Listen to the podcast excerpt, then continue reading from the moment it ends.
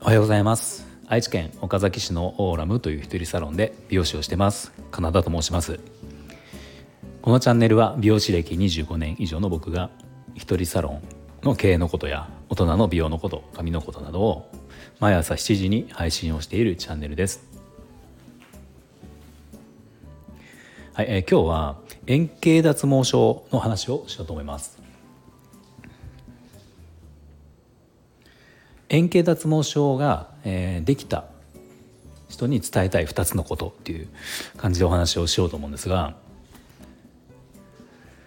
まあこれはもちろんその今できできてできた人もそうだはもちろんだしまあ今なくてもこれ誰でもなる可能性は全然あるのでまあ、皆さんにあの聞いてほしい、えー、話かなと思います。で、えーと、伝えたい2つのこと円形脱毛症ができてしまった人に伝えたい2つのことっていうのは、えー、1つは時間が解決するので、まあ、あまりそこまで気にしないでっていうことですね。あの円形脱毛症がまずできた時にやっぱり一番気になるのって治るのかなって思うわけじゃないですかもういつ治るのかなって。であのまあ結論まあそのうち治るんですね、まあ、ほとんどの場合はそのうち治るんですよ。あので、まあ、だよく言うのが言われて世間一般的に言われるのが半年ぐらい経ったらまあ分かんなくなるんじゃないかっていう、うん、ことを言ってて、まあ、確かに、まあ、うちのお客様でもいるんですよ何人も。できちゃった人いてでその見てると確かにそのぐらいですね。まあ、別に半年経った時にバンとこう全部生えるわけじゃなくて、まあ、その前ぐらいから少しずつこう生え始める、まあ、要は生え始めからだんだんこう生えてきてあの伸びてきて、まあ、要はそこに円形があった円形脱毛症があったことが分かんなくなるのが分かんなくなるぐらいの時期っていうのがまあ半年ぐらいなのかなって思います、まあ、だから簡単に言ったらなっても半年後には治ってることがほとんどなのであの、まあ、そこまであの悩みすぎないでっていうことですね。であのあと病院に行くっていうのもいいと思うんですね。あの皮膚科ですね行く場合は皮膚科に皮膚科に行ってあ行くとねおそらくその薬をもらえるんですよ塗り薬なのか飲み薬なのかちょっとその辺は、まあ、僕は医者じゃないんでちょっと分かんないんですけど、まあ、何か薬をもらえるんですね。で、えーまあ、ただじゃあ薬をもらって飲んだからとか言って、まあ、ぬあの塗り薬もらって塗ったからといってじゃあもうすぐに1週間後に生え始めるかっていうと、まあ、それはねまずないんですよ。なので、まあ、正直これはもう僕の考えなんだけど、まあ、お医者さんに行って薬をもらうのは、えー、ともう気休めって言ったらあれだけど、まあ、そこまでその即効性はないけどやらないよりはいいかなっていうぐらいの感じでいくともしくはあの、まあ、何かね、こうよっぽど違う原因がある例えば皮膚病とか何か違うことがあれあったりすると心配だから、まあ、それをちょっとまあなんだろう確確認というかあの確かめに見てもらいに行くっていう感覚で行くのがまあいいのかなと思います。うん、円形自体をもうすぐに治したいから治すことが目的というか治すことをすごく期待してお医者さんに行ってもまああの行ったからってすぐに薬があってもすぐに治るわけじゃない。結局はどっちみち半年ぐらいはかかるっていうことですね。なので病院に行く、まあ、行った方がいいと思うけどその行く目的としてはそんな感じで行くと、まあ、少し気が楽かなと思います、うん、行っても治んないとか思ったらねあのきっと嫌なん嫌だと思うんで、まあ、どっちみち要は時間が解決して半年ぐらいしたら、まあ、おそらくほとんどの場合は元に戻るっていうことですね、まあ、元にとか目立たなくなるってことですね。はい、でもう一つ2つ目の伝え伝えたいことっていうのがえー、一般的な薄毛とは全く違うよということです。あの多くの、まあ、僕のお客様でもその円形脱毛症ができた方がやっぱり最初に思うことで、えー、このままハゲちゃうのかなって思う人もいるんですね。うん、まあでもそれはそれもほとんどないです。あのっていうのは円形脱毛症っていうのは一般的なその年齢による薄毛とかあのね、まあ、そういうのとは全く別の理由でできてるというか、まあ、全く別のもんなんですね。毛が抜けるっていう髪が抜けるっていうことは同じだけどあの別物なんですよ。なので円形ができたからって言ってそのままどんどんどんどんなくなっていくっていうことはあのほとんどの場合ないです。でただあの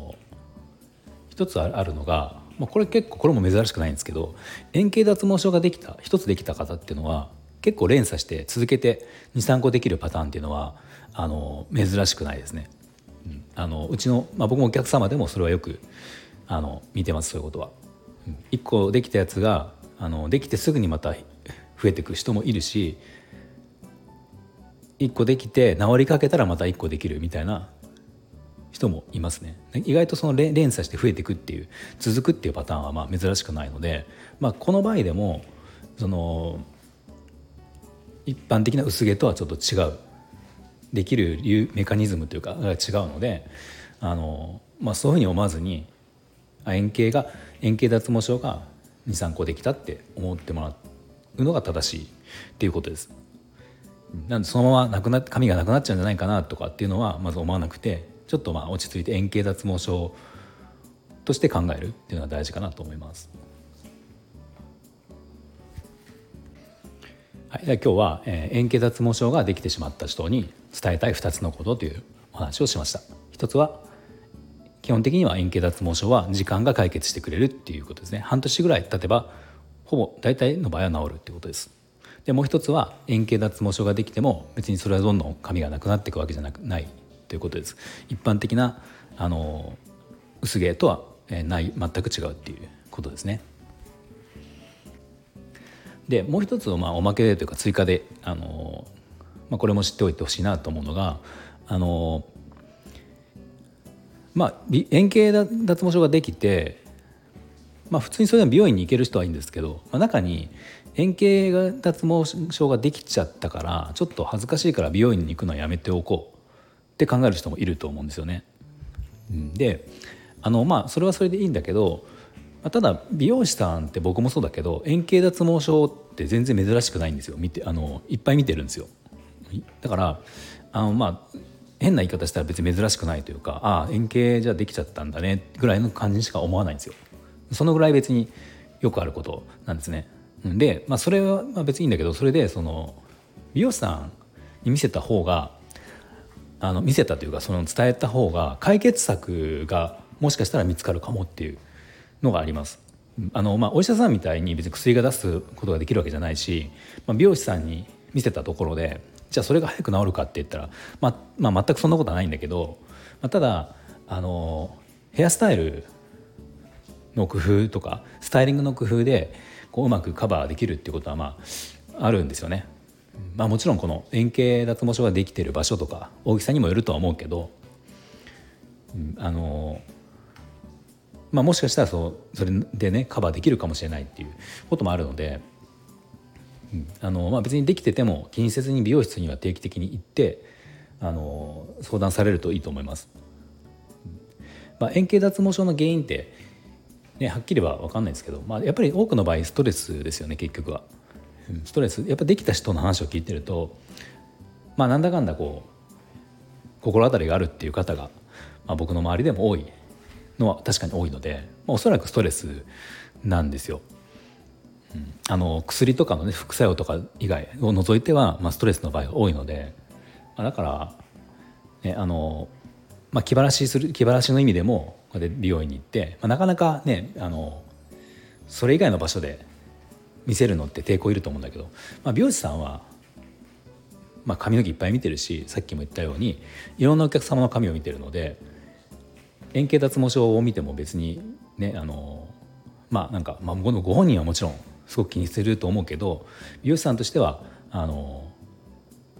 まあよくある円形脱毛症あできちゃったんだなっていうふうに思って、まあ、その中で最善の僕らができる美容師ができる